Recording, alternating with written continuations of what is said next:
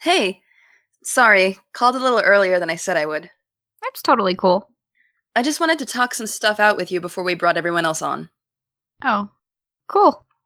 Plus, I bet Morgan overslept. She went to the state fair yesterday. She's the queen of sleeping through alarms. Gotcha. So, anyway, one thing I kind of wanted to talk about before everyone else got here is some of the interview content. Oh, Well, don't get me wrong. Morgan is my best friend and I love her, but I can just feel the pissiness coming off of her. It's making it kind of hard to run things by her, to be honest.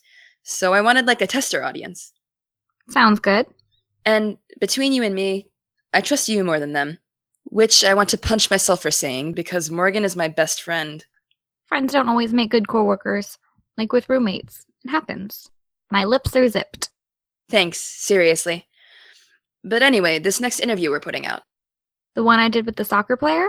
Yeah, I don't want to be that person or anything, but I think it sounds kind of prying.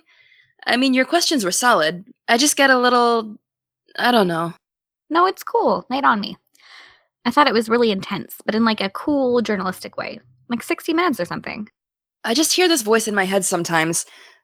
Honestly, it sounds like Morgan, and it tells me to back off, but we get some really good info.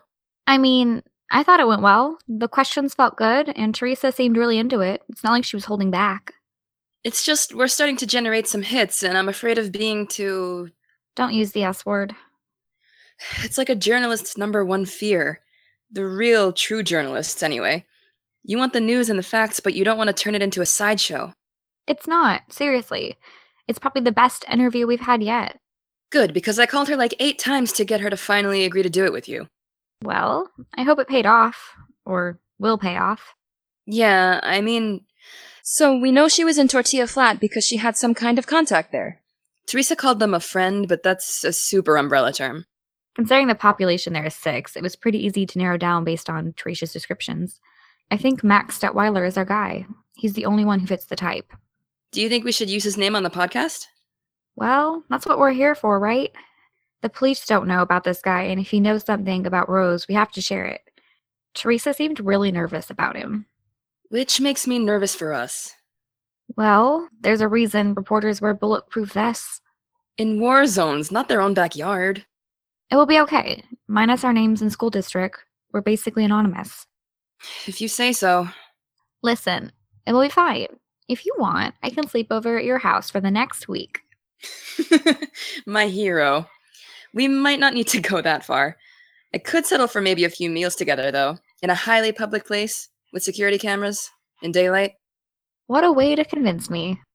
Seriously, though, it might be nice to. I'm getting an incoming call sound from my favorite person in the world, Hello, my fellow Americans. Joy. Morgan's still not on yet? Doesn't look like it. Eve, have you heard from her at all? No.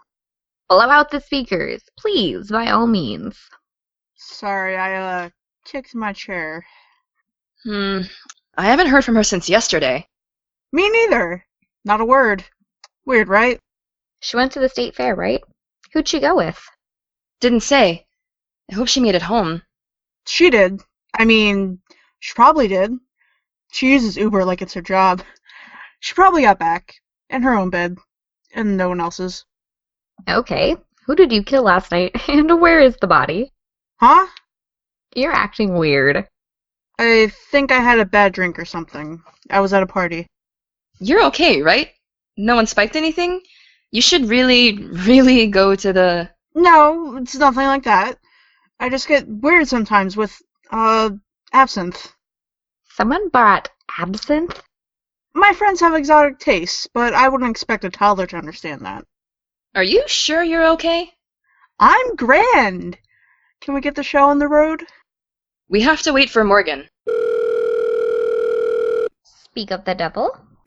Hey, Hey, you're okay, right? uh, yeah, why wouldn't I be? I just hadn't heard from you in a while. I got a little nervous. Good practice for when the semester starts, then. Should I call you every five minutes, Mom? Okay, everyone is very grumpy this morning. Let's make this quick. Morgan, Eve, what do you have for us? So, I This is going so well. Seriously, what's with you two? told you, we're drink. I'm just tired. I've seen you just tired. Well, maybe this is the college version. Okay, weird and weirder. I'm going to go. In the interview we just put up, Teresa mentioned Rose had a friend in Tortilla Flat. I've searched all six residents and found a Max Detweiler who fits the description pretty closely, and he's a known internet conspiracy theorist. I'm thinking he might have given Rose what he thought were clues, but there's something weird about it. What do you mean weird?